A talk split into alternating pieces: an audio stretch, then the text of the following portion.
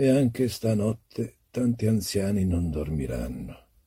Gli anziani non dormono perché avvertono l'imminenza della fine, perché sanno di doversi apprestare a tirare i remi in barca. Gli anziani non dormono perché sono impegnati a contare i battiti del cuore. Vogliate bene gli anziani, che, proprio come i poeti, vivono sull'orlo di un perenne spavento. Aiutateli come si aiuta un bambino ad attraversare la strada.